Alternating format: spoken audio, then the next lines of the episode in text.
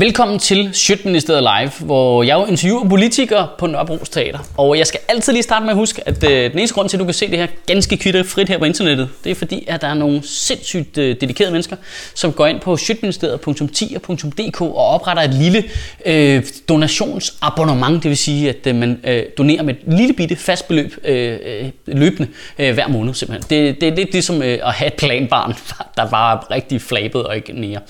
Øh, men det er rigtig fedt, og derfor kan vi lave de interviews og lægge ud til dig. Og det interview, du skal se nu, det er øh, et interview med Dansk Folkeparti's Kenneth Christensen Berth. Og det er, synes jeg selv blev et skide godt interview. Øh, vi skulle diskutere EU øh, og Europol og hele den butik der, som har været en kæmpe rådbutik for Dansk Folkeparti på det seneste. Og jeg skal lige huske at understrege øh, i øvrigt, at interviewet her er lavet før statsministeren offentliggjorde øh, den nye Europol-aftale. På et tidspunkt siger Kenneth nemlig, jeg har ikke læst den nye aftale endnu. Det er ikke fordi, han er langsom. Det er fordi, det her det er optaget før. Øhm, og så skal jeg lige gøre noget, som jeg øh, aldrig har gjort før med de her interviews. Jeg er simpelthen lige nødt til at undsige Kenneth en lille smule i det, du skal se nu. Fordi vi sidder på et tidspunkt og diskuterer kriminalitet, og så siger øh, jeg, at kriminaliteten er jo stærkt faldende i Danmark, og så siger Kenneth lynhurtigt, fordi sådan er han, han er virkelig hurtig i replikken, ja, men den personfarlige kriminalitet er steget. Og så tænker jeg, det, det tror jeg ikke er rigtigt, men så siger jeg ikke mere til det, fordi det er ikke det, de her interviews går ud på. Vi skal ikke sidde og diskutere tal og sådan noget, det er lige meget. Det handler om det overordnede billede, og få et indtryk af den person, der er politiker. Men jeg kunne ikke lade være med at tjekke det, fordi jeg kan ikke lide, øh, når folk de siger, at der er farligt at være i Danmark, når der ikke er det. Så jeg vil bare lige sige, jeg gik bare lige ind og tjekkede Rigspolitiets tal. Og nu siger jeg dem bare lige, bare så du har dem, bare så du øh, kan høre, at det ikke er noget, jeg finder på og hiver ud af røven.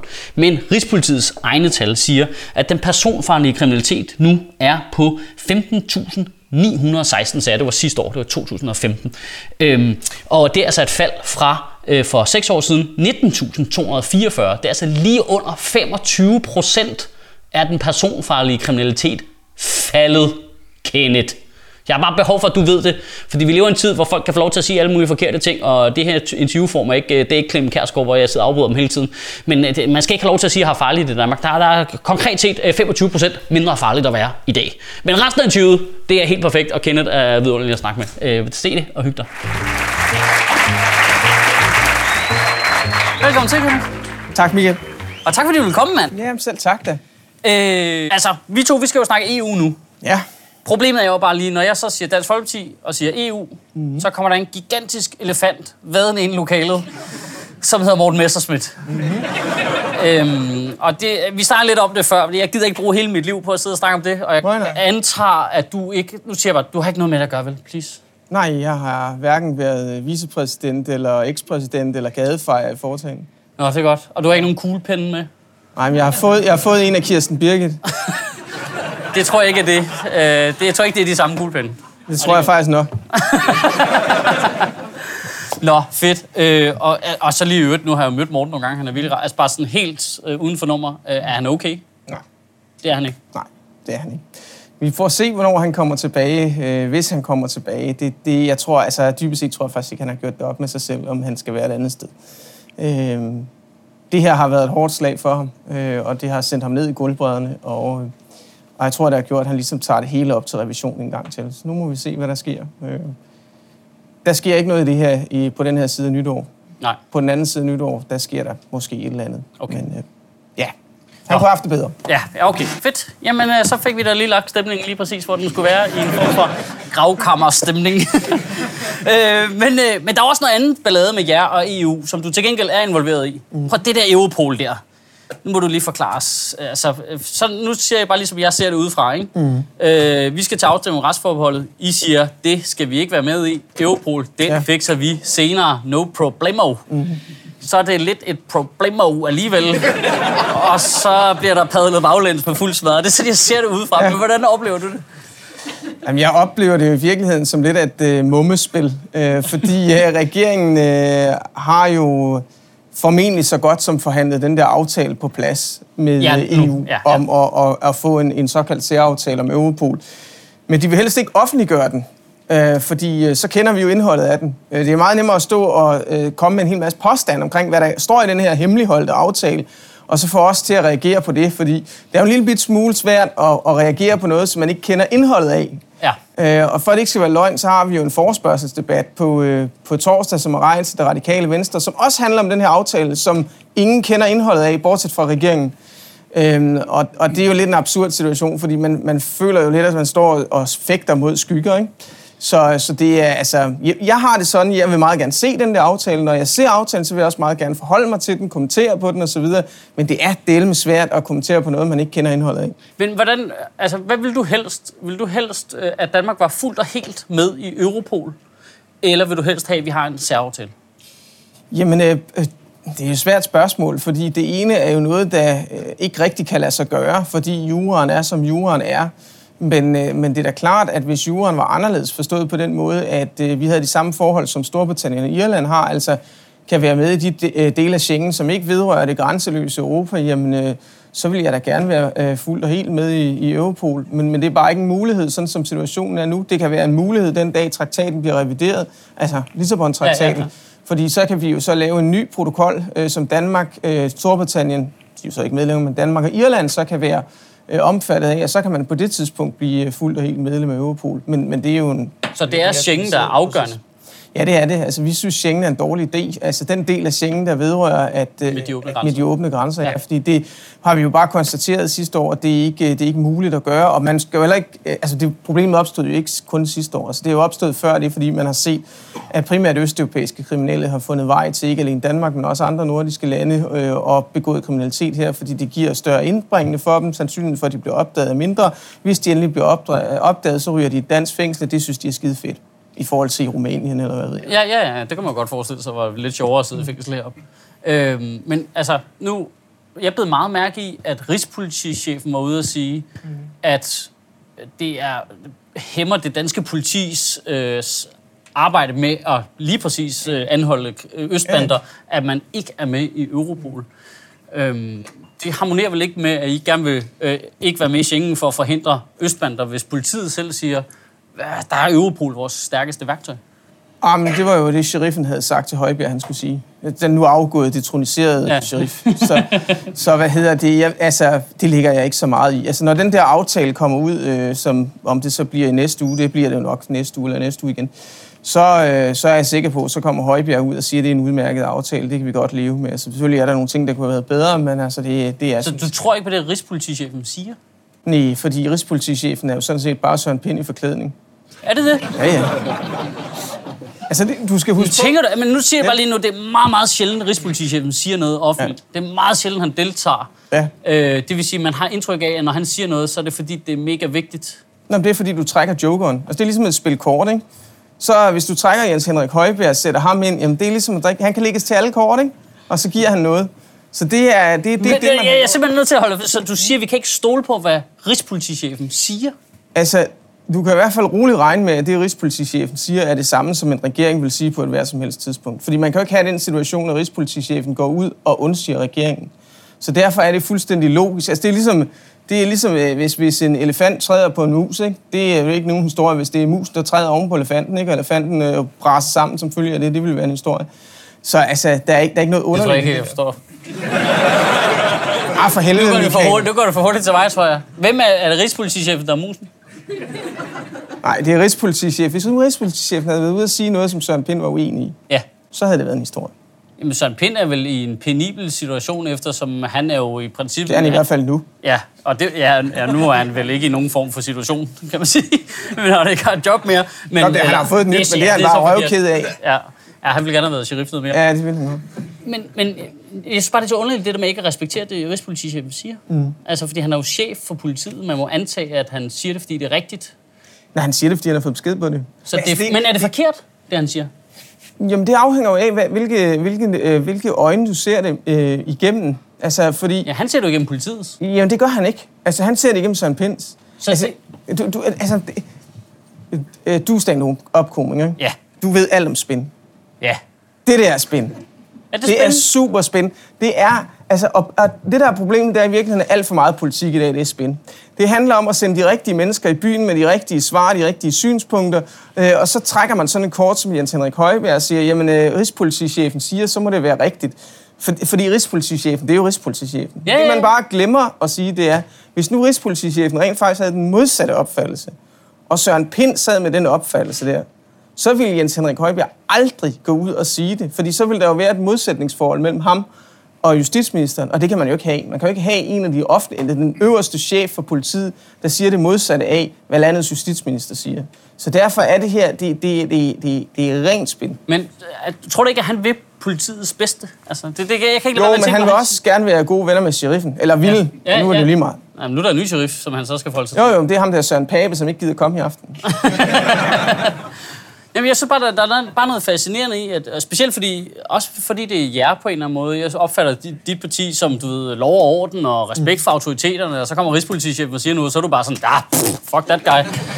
øh, det, det matcher på en eller anden måde, ikke?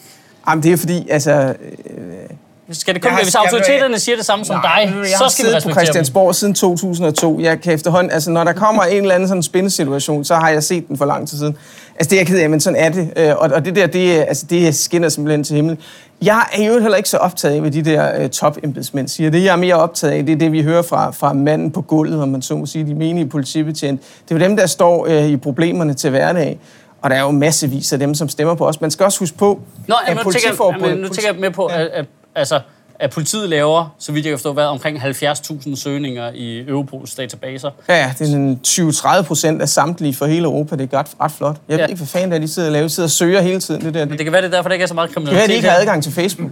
Ja, det er så lige problemet, at det er der jo så. Altså, Danmark har jo for eksempel øh, hvad hedder det, øh, Europarekord i indbrud. Så der er jo masser af kriminalitet. Men øh, generelt set har der aldrig været mere sikkert i Danmark, end der er nu?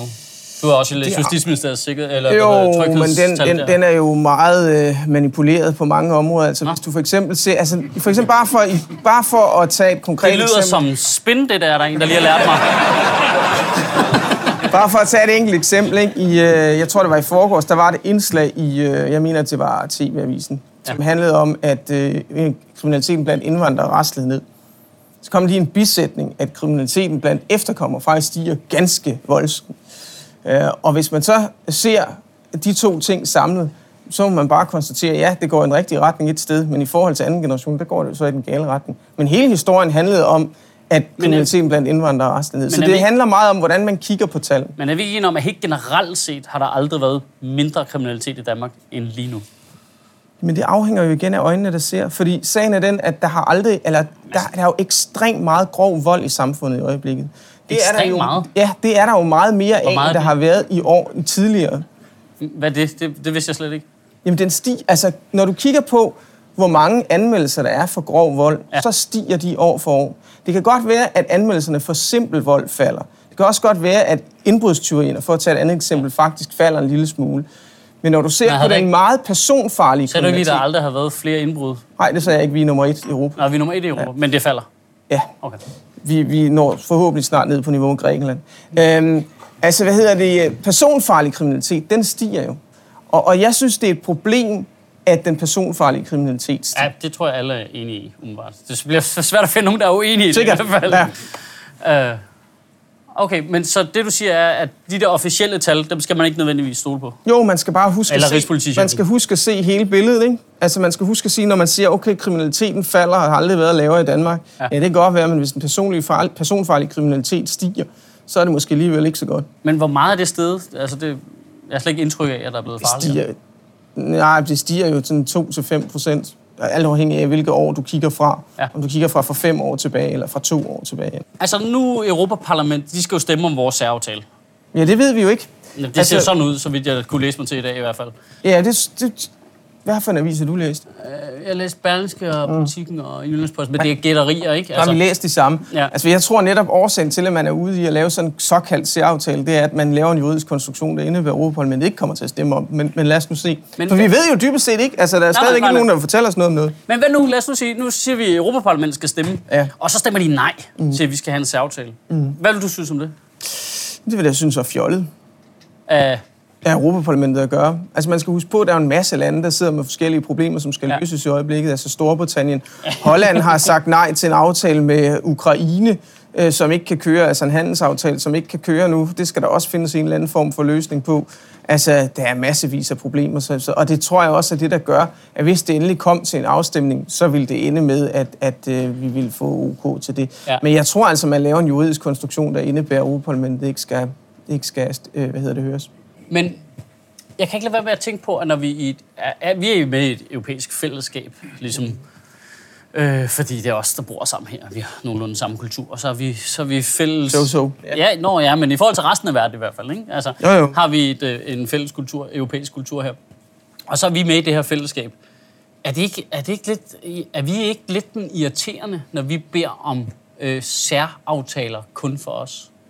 Jamen, vi er vel ikke mere irriterende end dem, der forlader fællesskabet som Storbritannien. Nej, nej, nej, nej. Nej, jeg ved Det vel, ikke. det er da også super irriterende. Altså. Men de har det mindste taget konsekvensen og sagt, ved du hvad, det er pjat, det gider vi ikke. Det er, de, det er de så fortrudt sekundet efter, men altså, Ja, det tror jeg nu ikke de har, men ah, de giver da lidt pa- panikangst på hinanden derovre, er mit indtryk.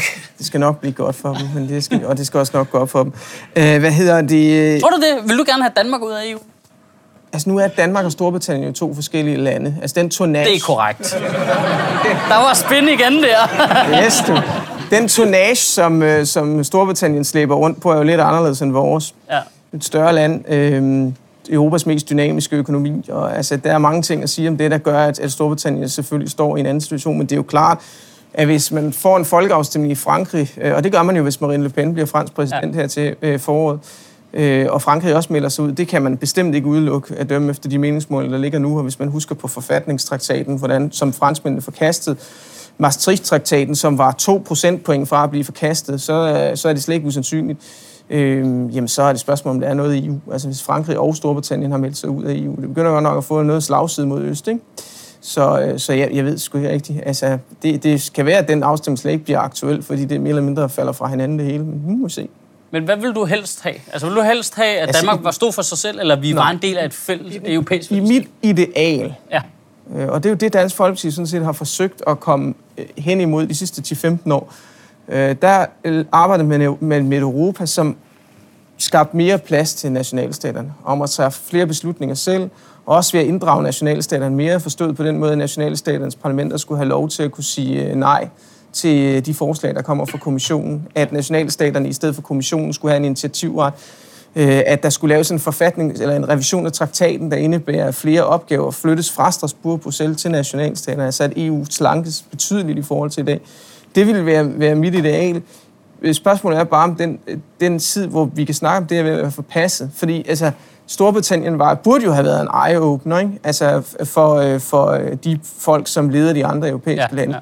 Og det sagde de jo også, at det ville være. Men så kom vi til et eller andet topmøde, topmøde i september, øh, og det eneste, de kunne komme ud med, det var big and big, big things og small and small things. Ikke?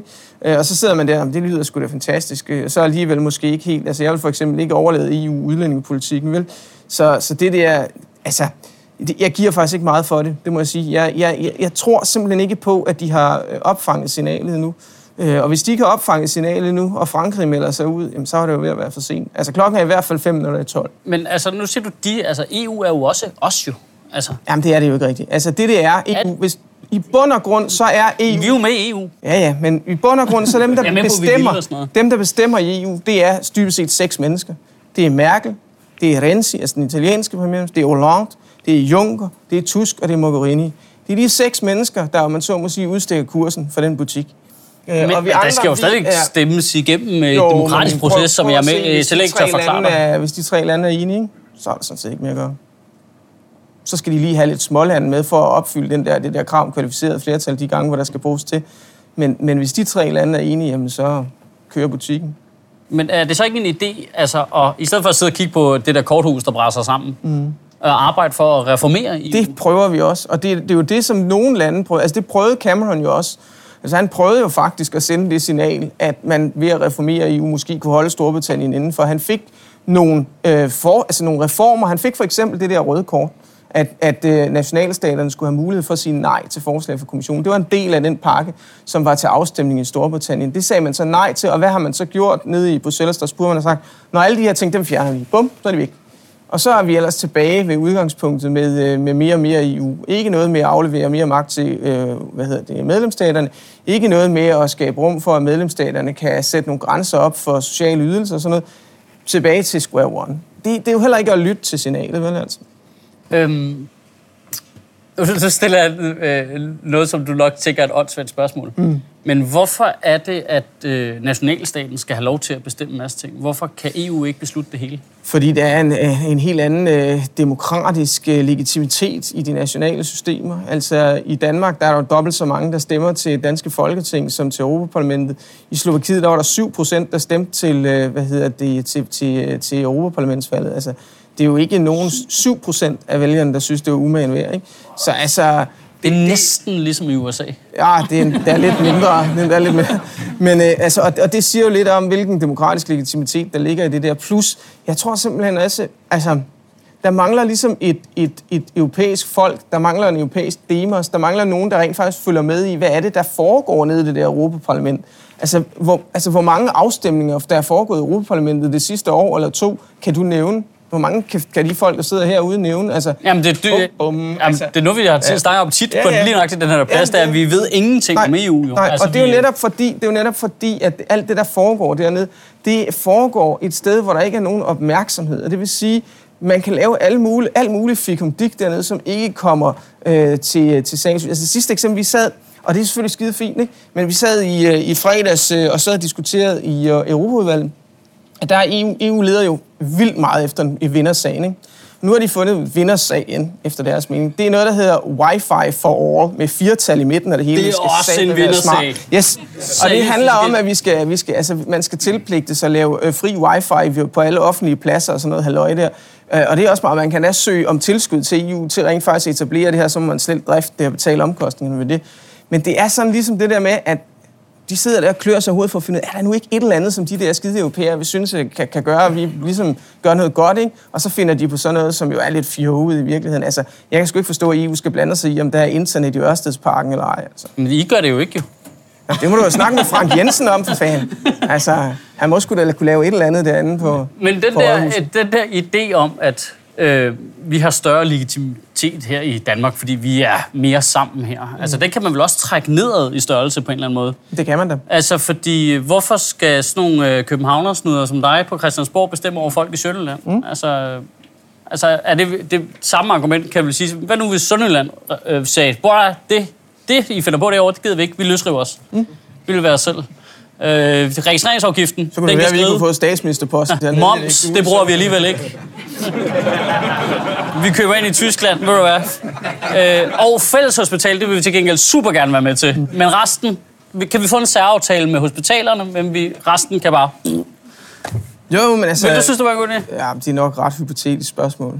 Ja, det er det da måske. Det ved jeg ikke. De virker da lidt grumpy dernede. Øh. Nej, jeg synes, de virker super søde, men det kan jo være, fordi jeg kommer fra det parti, jeg kommer fra.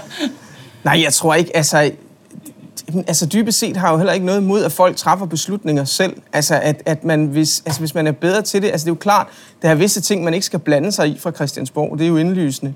Men, men jeg vil så også sige, det, det prøver vi jo også at respektere, men så er der selvfølgelig nogle områder, hvor man siger, nu kan vi simpelthen ikke acceptere, at en ældre dame på 90 år skal sidde i sin, midten i sin stue og støvsuge sit gulv siddende. Altså, det er simpelthen ikke øh, rimeligt, og så må man jo gøre noget ved det. Altså, bare for at tage et, et eksempel, som, som vi har mødt, ikke? Altså, så, så, så altså, nogle gange, så, selvom man egentlig er relativt tæt på borgerne, så træffer man nogle mærkelige beslutninger, fordi man nogle gange måske kan træde på nogle mennesker, som måske er lidt svært ved at råbe op. Og det har man jo, hvis man er bundet til sin stol og får at vide af kommunen, at man skal øh, se og sørge for at støvsuge sit hjem selv, og så kan man sidde i sin stue, stue derhjemme og så sidde støvstue og sidde og støvsuge siden. Ikke? Det synes jeg ikke er så værdigt. Men hvad hedder det? Kan man ikke bruge fuldstændig samme argument for EU og så ned i Danmark? Altså nu er det jo for eksempel EU, der går ind og bremser regeringens øh, øh, landbrugspakke og redder vores øh, vandløb.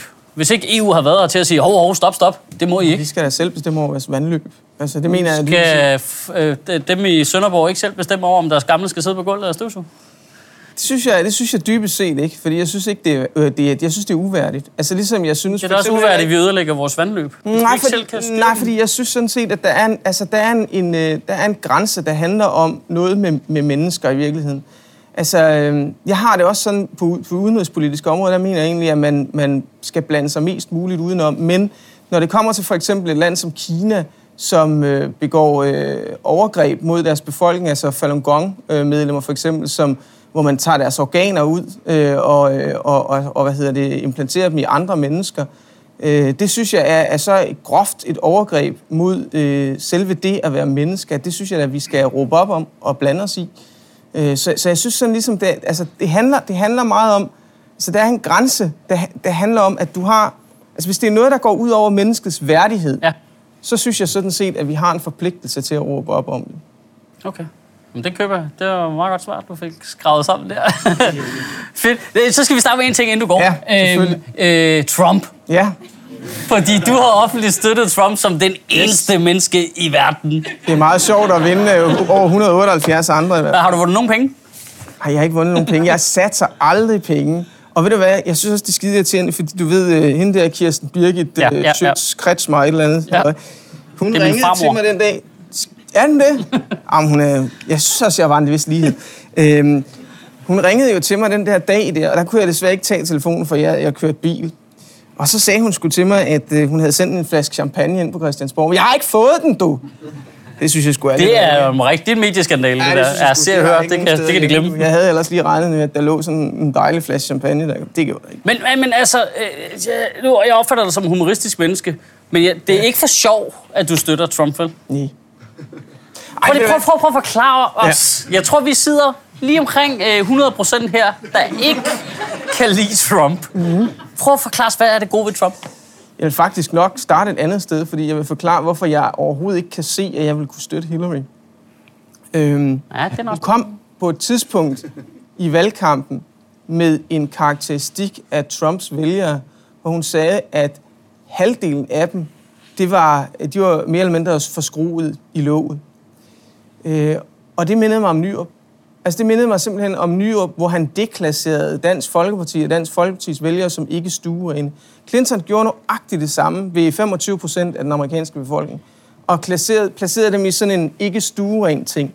Og det er jo typisk for den der, det der elitære verdensbillede af, at hvis folk ikke mener, som jeg gør, så er der én forklaring på det, og det er, at de er dumme. De er åndssvage og uvidende, og, og det kom hun så til at sige, men det fortæller jo meget om, hvordan hun tænker. Ikke? Og, og sådan en person kan jeg ikke støtte. Så hvorfor støtter jeg så Trump? Jamen, jeg synes sådan set, at, øh, at det han startede med, jamen, ja, det er fordi... Ej, der må man godt tage tilløb, synes jeg. Det synes jeg er fair nok. Det er fair nok. Nu ved jeg ikke, hvor mange herinde, der rent faktisk har læst Amerika på krykker. Den er gudskelov kommet på dansk nu, så der er ikke nogen undskyldninger for at gå i gang. Jeg opdagede også ude på Bogforum, at der var udsolgt, da jeg kom derud. Det synes jeg var meget sjovt. Så nu, efter han var blevet valgt, så skulle alle selvfølgelig læse, hvad han havde skrevet. Men, men det verdensbillede, han egentlig tegner i den øh, bog, er et verdensbillede, som jeg egentlig ikke synes er så skævt endda. Og det er det ikke, fordi det, han jo fokuserer på, det er, at der er en demografisk krise i USA, som følger af, at USA ændrer sig som land. Det ændrer sig, fordi der kommer flere latinoer øh, ind i USA. Det gør det dels ved, at de føder flere børn, når man kender, men det er ikke først og fremmest det. Det er først og fremmest den der kontinuerlige immigration. Ja. Det gør, at nogle områder i dag er, er meget præget af det. Altså hvis man øh, tog til Kalifornien i 1960 i forhold til i dag, så vil man jo kunne se, at, at det har vendt sig ganske fundamentalt. Øh, det er jo også blevet sådan reelt i USA. USA har fået to sprog, engelsk og spansk.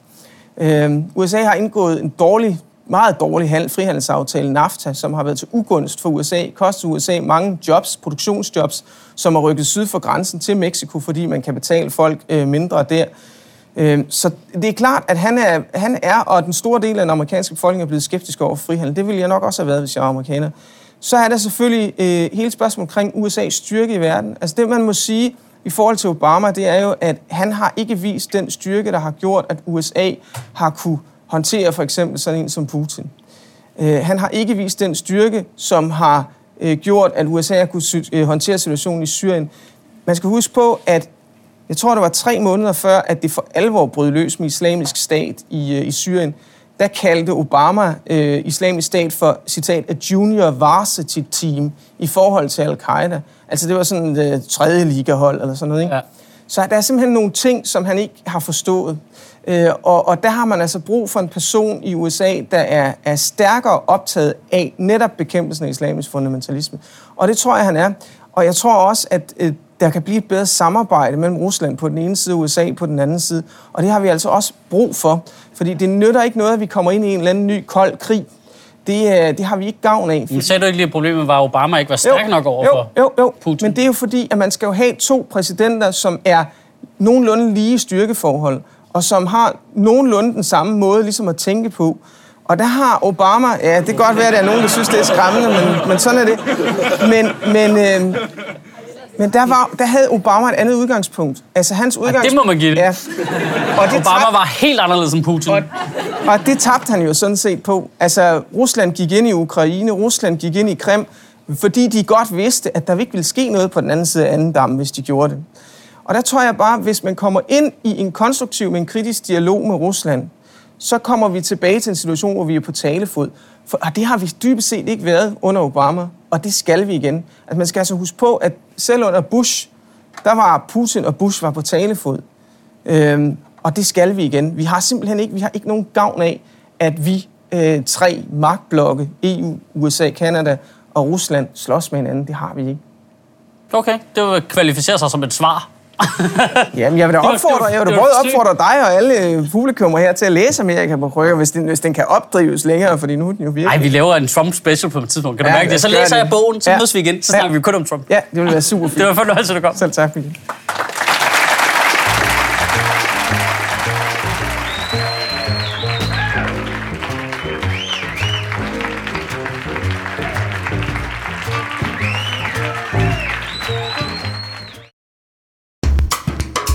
Sjøtministeriet lever af dine donationer. På tier.dk kan du oprette et donationsabonnement, hvor du giver lige præcis det beløb, du har lyst til. Og så kan vi lave flere interviews på Nørrebro Teater, flere taler, sende Sofie Flygt mere på gaden. Og oh, hvis ikke du gør det, så er du en vegan show.